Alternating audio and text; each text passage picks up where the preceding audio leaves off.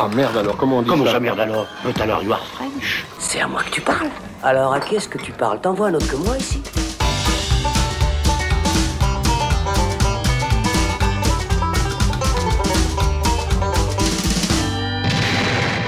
Salut, c'est Thibaut et on se retrouve dans le Shot, la version courte du Saloon, pour parler du dernier Massacre à la tronçonneuse réalisé par David Blue Garcia et sorti sur Netflix le 18 février. Et pour en discuter, j'ai avec moi Alexandre Caporal. Salut Alex. Salut Thibaut. Alors tu es prêt à, à aiguiser la tronçonneuse et à faire vrombir euh, les- la chaîne? Oui, absolument. Tout à fait. Alors, euh, à la manière de, de la saga Halloween, Massacre à la tronçonneuse revient donc avec une legacy sequel, comme on appelle ça maintenant, à savoir une suite qui fait fi de tous ses prédécesseurs pour revendiquer euh, une filiation directe avec l'opus original, en l'occurrence le film fondateur de Toby Hooper réalisé en 1974. Et alors, depuis, il y en a eu des épisodes, on a eu droit à quatre suites, un remake et deux préquels. Et Tu les as tous vus, bien entendu Évidemment. Et tu sais que je suis un complétiste, donc euh, voilà. Bon, Alors, moi, je précise direct que j'ai vu que les deux premiers de Toby Hooper. Voilà. T'es- T'as vu les seuls qui comptent, donc euh, Bon, c'est bah, très bien. Et ben voilà. Voilà. Et donc ici, on se retrouve avec un neuvième opus qui entend renouer avec l'original, puisqu'on y suit un groupe de jeunes influenceurs qui, vi- qui projettent de retaper une ville fantôme dans le fin fond du Texas pour y créer une nouvelle société utopique. Mais manque de bol, euh, restent quelques habitants dans cette ville, dont le fameux, dans le fameux Leatherface, qui ne compte pas se laisser déloger sans donner un ou deux coups de tronçonneuse. Voilà pour le pitch. Côté coulisses, le film est coproduit, euh, produit et coécrit pardon, par Fede Alvarez, à qui l'on doit le très bon remake d'Evil Dead et l'excellent Don't Breathe. Et à la réalisation, on a le, dé- le débutant David Blue Garcia, donc, dont c'est, euh, sauf erreur, le premier long métrage. Je crois que c'est le deuxième. Deuxième peut-être, oui, il avait peut-être En fait, mais- mais euh, je fait crois une petite panouille euh, oui, juste oui, avant. oui. mais- Tu sais, dans un festival américain Voilà. qui avait été vu, machin. Puis je crois que c'est comme ça qu'ils l'ont dégoté. Euh, parce qu'il me semble, sauf erreur, qu'il y avait un duo de réalisateurs qui étaient attachés au projet avant. Puis ensuite, c'est lui finalement. Voilà, qui a les- été les- repêché. Les, fameux différents créatifs euh, auront eu Exactement. raison de ce duo, puis C'est voilà, ça. il a été dépêché sur place. Mais il paraît que Fede Alvarez a été justement assez euh, impliqué dans, dans la création euh, du projet. Et puis, bah, c'est sûr que tu, tu l'as dit, euh, on est clairement sur un produit de cinéma horrifique. Euh, je dis un produit parce que euh, il y a une vraie volonté de s'inscrire euh, et bah, dans cette nouvelle mode bah, de faire, euh, alors c'est pas nouveau, hein, de faire des, des remakes ou des requels ou de je ne sais quoi, des legacy quels comme tu le dis, de sagas horrifiques qui ont compté. Euh, bah voilà, que ce soit Massacre à la tronçonneuse ou bien euh, Freddy, même Evil Dead, euh, même Chucky récemment, même Halloween, etc. Il y en a, il y a plein d'épisodes. plein dedans depuis, depuis plusieurs années. Exactement. Mm. Mais là, il y a vraiment cette volonté-là de suivre en fait ce que la saga Halloween a fait avec euh, les deux épisodes bah, de, de Gordon Green, euh, à savoir quelque chose d'assez sombre. euh, qui veut vraiment, euh, qui a une certaine prétention justement de se rattacher en fait à l'œuvre originale, donc qui cite sans arrêt sa filiation. euh, pour, Et qui évite du coup soigneusement aussi de citer tous les autres qui sont passés oui, après. Oui, absolument. Donc, sous-entendu, bon, bah, oubliez les prods des années 2000 un peu pourraves, des années 90 et 2000 un peu pourraves. Là, on va vous faire bah, du vrai cinéma, puisque nous citons le chef-d'œuvre d'origine et puis nous sommes dans cette filiation directe. Donc euh, ça c'est le premier, c'était déjà le gros problème euh, des, films Halloween de, de Gordon Green et c'est le problème de celui-là aussi, c'est-à-dire que à la fois, euh, bah, en fait, c'est impossible d'arriver à la cheville en fait de, de ce qu'a fait Toby Hooper sur le premier euh, Massacre à la tronçonneuse ou d'arriver à la cheville de Carpenter sur le premier Halloween. C'est impossible de refaire ça. Et puis c'est très difficile quand justement tu veux épouser cette euh, comment dire cette filiation là parce que tu as, un bagage d'une lourdeur sur les épaules qui t'empêche bah, de t'en détacher complètement. quoi. Et je trouve que c'était le gros problème des Halloween de, Gordon Green, qui en fait, euh, malgré quelques idées visuelles qui pouvaient être euh, intéressantes, euh, bah, en termes d'écriture, c'était la pagaille pas possible. Parce qu'il y avait cette volonté, de, cette prétention aussi, j'irais jusque-là, de dire regardez le grand film qu'on va faire, ben oui, c'est intelligent, c'est profond, euh, Halloween, on a tout compris du chef-d'œuvre de Carpenter, etc. Et là, c'est un peu la même chose. Il y a un truc un peu casse-gueule de, bah, de vouloir racoler en fait sans arrêt avec les personnages d'origine, de nous citer à chaque fois. Ah ben oui, on se souvient que dans les années 70, un homme avec une tronçonneuse et puis un masque de chair a décapité des adolescents, etc. Et en même temps, moi, ce que j'aime bien dans ce, dans ce film-là, dans ce nouveau massacre à la tronçonneuse, bah, c'est qu'en fait, il n'y a pas, j'ai l'impression, cette, euh, cette prétention euh, d'intelligence qu'avait euh, Gordon Green sur les Halloween, et qu'on est plus dans ce côté, même s'il est tiraillé avec le, sa volonté d'héritage, bah, il y a quand même ce truc de, bon, on n'y arrivera pas, on va pas faire un truc aussi malin, donc on fait quelque chose de complètement couillon, on pousse les potards à fond dans le gore, et puis voilà, et Bah- puis finalement, euh, on fait un truc, euh, bah, on fait un film du samedi soir où on charcle de l'adolescent et puis du, du bobo Instagrammeur new-yorkais. Et du coup, il y a un côté qui est un peu plus plaisant, on va dire, pour le spectateur et, et moins prétentieux. Bon, bon, ce qui était déjà, en fait, je trouve, un peu le cas de- du Halloween de, de Gordon Green, qui euh, à la fois, effectivement, revendiquait l'affiliation directe, mais faisait quelque chose d'assez différent aussi dans, dans, dans l'exécution, parce que là aussi, c'était un film ultra gore, ce que n'était pas euh, le Halloween d'origine. Et euh, on a aussi tendance à oublier que dans le massacre à la tronçonneuse de Toby Hooper, il y a absolument aucune goutte de sang, ou en tout cas quasi aucune. Enfin, la, plupart des meurtres sont hors champ. C'est pas du tout un film gore en soi, c'est une expérience malaisante et hyper poisseuse, mais, mais c'est pas du slasher euh, où on déverse des litres et des litres d'hémoglobine. Et alors là, par contre, il, le- fait complètement, effectivement. On est, on, on est dans le même type de traitement de l'horreur que justement le remake d'Evil Dead de, de Fede Alvarez, où on y va à fond dans, la viande, quoi. Ouais, absolument, tout à fait. Et du coup, c'est à la fois en fait ce, qui est plaisant dans le film, et à la fois, bah, quand je parlais de cet héritage trop lourd, c'est que là encore, on va nous citer à travers euh, une voix off au tout début du film, euh, à travers euh, un dialogue de personnages au tout début qui nous replace un tout petit peu le contexte. Et oui, vous vous souvenez, dans les années 70, qui nous raconte l'historique, alors qu'en fait, on n'en a pas du tout besoin de ce truc-là qu'on va nous ramener les vieilles photos des adolescents, qu'on va nous rappeler sans arrêt, ah bah oui, oh là là, qu'on va nous iconiser aussi Leatherface par certains plans, notamment, je ne vais pas révéler, mais la découverte de la tronçonneuse. Il y a plein de trucs comme ça où Oui, tu te dis puis c'est voilà, un peu le, couillon. le masque et- de chair qui se remet Ah sur oui. le, le visage, là aussi, on Exact. essaye, euh, voilà, le- la, la résurrection de la légende, Exact. etc. C'est hyper maladroit et surtout le, personnage et bah, de la final girl Ouais, de- du, parlons-en. mas- du massacre à la tronçonneuse. Parce que là aussi, on reprend le concept de, du Halloween de Gordon Green, Complètement. où on, on fait- on faisait revenir euh, Ouais. Laurie Strode euh, des décennies après, qui était voilà, Mhm. une survivante un peu traumatisée, et un peu Et une ranger, paranoïaque. quoi, Voilà, aussi. c'est ça, exactement. Et là, effectivement, on ramène la survivante du premier film, alors jouée par une autre actrice, parce que l'actrice originale est, décédée. Mais euh, si on doit quand même reconnaître un truc au Halloween de David Gordon je trouve, c'est que il, il incluait quand même le personnage de Laurie Strode de façon dans à le peu premier, près dans le premier. oui, dans le premier, évidemment. La suite, c'est un autre problème. Voilà. Mais dans le premier, au moins, il l'impliquait vraiment dans, dans l'histoire et il lui donnait un vrai rôle. Là, on a l'impression, enfin, moi, en tout cas, j'avais l'impression de voir deux films différents où on suit ce groupe de jeunes influenceurs et en parallèle, euh, tout d'un coup, à la moitié du film, on te ramène justement ce, ce, ce personnage, je sais, je sais plus son nom, mais de la, survivante du film original et, euh, et où voilà, elle débarque pour le final et puis, euh, puis on a l'impression qu'on a collé deux films complètement différents euh, Mm. euh, en même temps. Et, Ils font n'importe quoi avec ce personnage, d'ailleurs. au chausse-pied, vraiment. Ah ben, complètement. Et surtout, ils en font n'importe quoi. La manière dont elle va se comporter face à Leatherface dans le final, c'est complètement incompréhensible, quoi. Euh, parce que on n'a rien travaillé autour de ce personnage-là. Comme tu dis, il est enfoncé au chausse-pied. Et puis que vu comme il est présenté de manière ultra basique, à savoir, bah voilà, elle veut prendre sa vengeance, elle veut buter euh, ce, monstre, ce boogeyman. euh, bah en fait, euh, on comprend, on comprend pas qu'à la fin, bah, elle, elle hésite, elle hésite à le tuer, quoi. Voilà. Bah, T'as vraiment l'impression que ce personnage-là a été ajouté très tardivement dans le scénario, Mhm. où on avait ce récit avec euh, ce groupe de jeunes, et tout d'un coup on s'est dit, ah, il y avait ce concept du Halloween qui avait marché, si on ramenait euh, la vieille là, et puis ça pourrait être intéressant, puis on l'a casé comme on pouvait euh, dans Voilà, le final. Quoi. C'est ça. Donc il y a à la fois ce, ce- ce gros problème-là, voilà, des- d'héritage en fait avec, avec le tout premier film. Euh, et puis, euh, au niveau de l'écriture, justement, euh, c'est pas, pas les seuls problèmes. C'est que il y a le fait aussi qu'il n'a pas compris, comme tu disais, l'âme en fait du premier film, vu qu'il s'en revendique.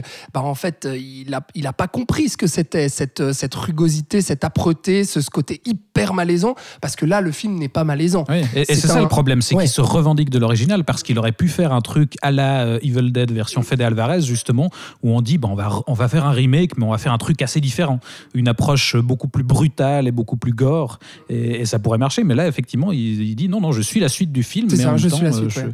je suis différent. Et, et- et parlons aussi de la, justement de la nouveauté et, euh, et de, de ces personnages de, de millennials qui viennent avec des rêves plein la tête dans Ouais. le fin fond du Texas. Bon, alors écoute, euh, là-dessus justement, moi c'est quelque chose qui me gêne un peu moins. Euh, le film est complètement couillon. Voilà, faut le dire. Les personnages sont pas écrits. Euh, tu t'attends presque euh, à tout ce qui arrive. Quoique, il y a peut-être une ou deux surprises, un ou deux meurtres un peu surprenants. Pour le reste, bon, euh, voilà, c'est sur des rails et puis tu sais où il va. Et puis en fait, on est devant un bête film popcorn qui est là pour nous envoyer de l'hémoglobi- de l'hémoglobine à la gueule et puis nous faire doucement sourire sur l'ingéniosité des meurtres et puis surtout la foire au boudin quoi. On va on va découper de la tripe, on va découper des têtes, on va faire gicler des membres, etc. Donc euh, là-dessus le film est très plaisant, mais je vais y revenir.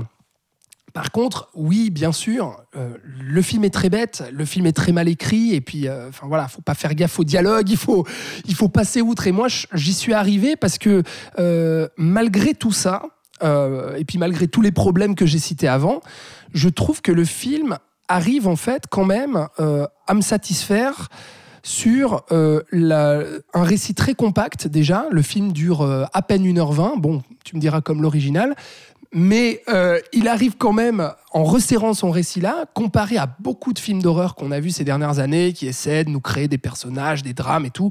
Là, au moins, il y a cette honnêteté de dire, eh ben voilà, on est un petit film d'horreur et on va essayer de faire des meurtres sympas et puis on va essayer de, de- de s'amuser pendant une heure et quart. Les personnages, on s'en branle, on, est, on, on a torché le scénario avec le cul et puis c'est parti les copains. Mais, mais pas tant que ça, en fait. Je trouve que justement, ça fait partie des problèmes. C'est qu'il y a quand même du drame, parce qu'on a quand même Ah oui, un, personnage Ouais, dans, ouais, dans ouais. ce quatuor de base. Oui. Qui est euh, voilà la, la frangine de, justement d'une des deux influenceuses euh, qui vient dans cette ville, euh, qui est une survivante d'une fusillade de masse dans un collège, et on te crée du drame avec ça. Et moi j'ai l'impression que l'idée c'est d'essayer de raconter quelque chose par rapport à ça, par rapport au rapport à la violence, parce qu'il y a aussi tout un Mhm. rapport aux armes après, et euh, comment ce personnage qui a été confronté à la violence va tout d'un coup se, se retrouver confronté à, à l'incarnation du mal euh, au fin fond du Texas. Et, et justement, je Bah, trouve c'est fait n'importe comment. bah, ça. je trouve hyper maladroit d'avoir Ah oui. ça, de- Mm. d'avoir cette tentative de drame, et en même temps, euh, quand Leatherface débarque, bah, c'est ah, ces connards d'influenceurs, on va les charcuter, et puis on va pas chercher plus loin. Quoi. Ouais, ouais, ouais, ouais, ouais. Non, mais alors, ok, bien sûr.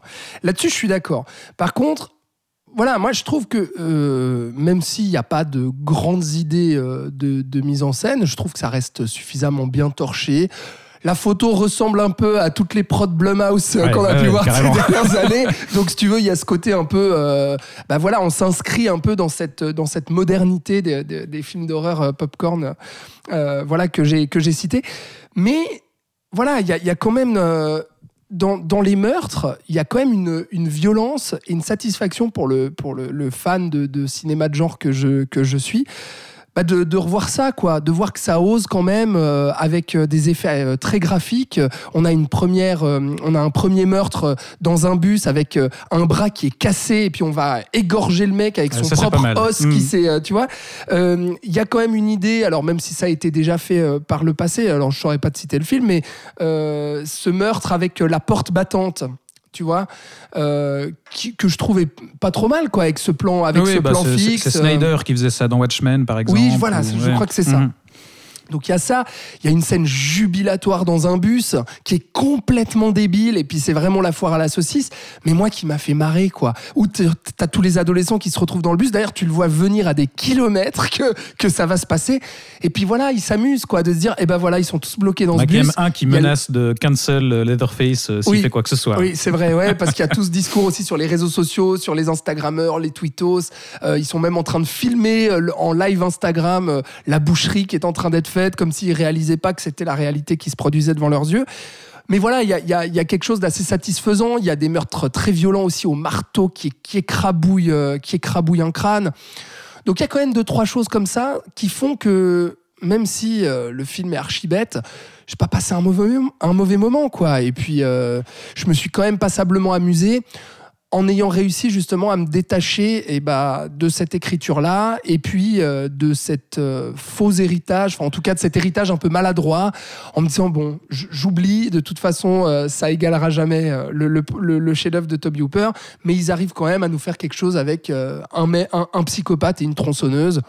Et puis, puis voilà, c'est une heure et quart, tu, tu perds pas grand chose et puis tu t'amuses un poil, quoi. Même Ouais, si non, je l'aurais oublié dans une semaine. Je, je suis d'accord que cet aspect-là est, est assez, assez, assez fun et assez inventif sur certains aspects. Moi, en fait, moi, je pense que c'est ça le gros problème, c'est qu'il aurait fallu assumer de, de dire, ben, on, on fait une énième suite de Massacre à la tronçonneuse, mais on prétend pas euh, refaire euh, l'original, on s'en fout des personnages de l'original.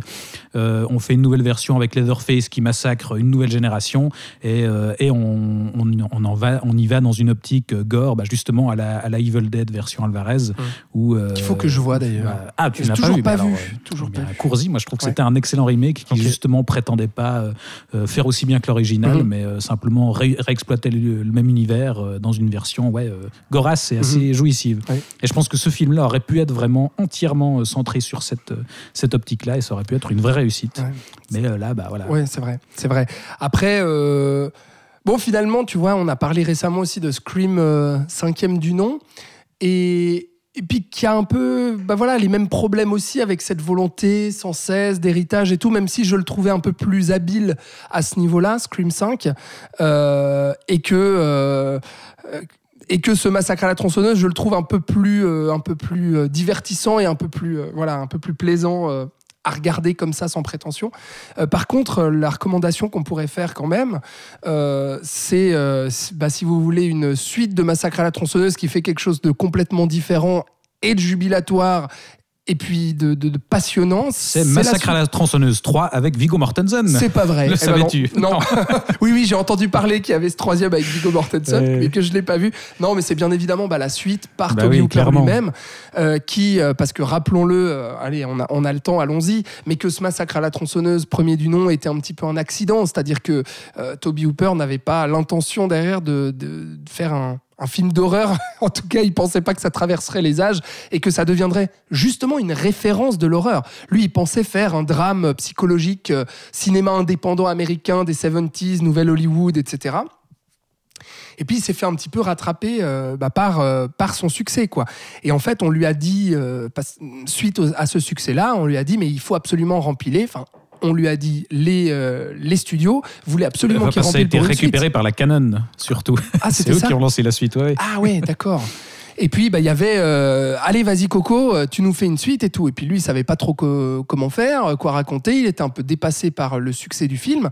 Euh, et du coup, il s'est dit Bon, bah, quitte à ce qu'on me demande de faire une suite, je vais faire le contre-pied. Et puis, même. Les, fans le disent qu'apparemment il, il aurait euh, saboté aussi un petit peu le, projet en tournant la suite en grand guignol en fait. C'est-à-dire euh, au lieu de partir de, ce film-là ultra malaisant, glauque euh, et brutal sans qu'on montre la violence comme tu le disais très bien. Et ben là, on est euh, dans la, la foire à la saucisse, mais de manière euh, vraiment drôlatique. Quoi. Il, y a, il y a- il y a ce côté grand guignol, il y a ce côté burlesque, euh, avec le, le repas limite de foire. Dennis Hopper qui Ouais. débarque avec la double tronçonneuse. Ah, mais ouais. exactement. Et on se met à, à- voilà avec un film qui est pris au millième degré. On prend le contre-pied total et on en fait un film bah, qui, est, qui est passionnant et, et qui mérite vraiment d'être d'être vu. Moi que j'ai découvert il y a pas très très longtemps de ça euh, et que je vous encourage vraiment à voir. Faites-vous plaisir si vous voulez. Ce Massacre à la tronçonneuse sur Netflix, ça mange pas de pain. Mais si vous l'avez pas vu, vraiment Massacre à la tronçonneuse 2, bah, c'est super. Voilà, bah, voilà une bien belle Bah oui. recommandation. Bah oui. euh, le, le deuxième et le dernier en date, si vraiment euh, vous avez un dimanche après-midi à, à occuper. Oui. Toi, tu dirais qu'on l'évite quoi sur Netflix. Moi, je dirais qu'il y a, oui, mais je dirais qu'il y a bien assez d'autres choses intéressantes à voir. euh, mais, mais si vraiment vous avez du temps à perdre, pourquoi pas. Voilà. Voilà. Merci en tout cas d'être venu euh, tenter de défendre euh, ce dernier film. Oui, voilà. Alors c'était une petite défense. Oui. hein. Voilà. Voilà, je, je- je suis conscient de la qualité du film, mais ça vaut la peine. Ben voilà qui est dit. On se retrouve dans un prochain épisode. D'ici là, vous pouvez nous réécouter sur SoundCloud, YouTube, Spotify, Deezer et Apple Podcast. Merci de nous avoir écoutés. À bientôt, Alex. À bientôt, Titi. Et à bientôt. Ciao, ciao.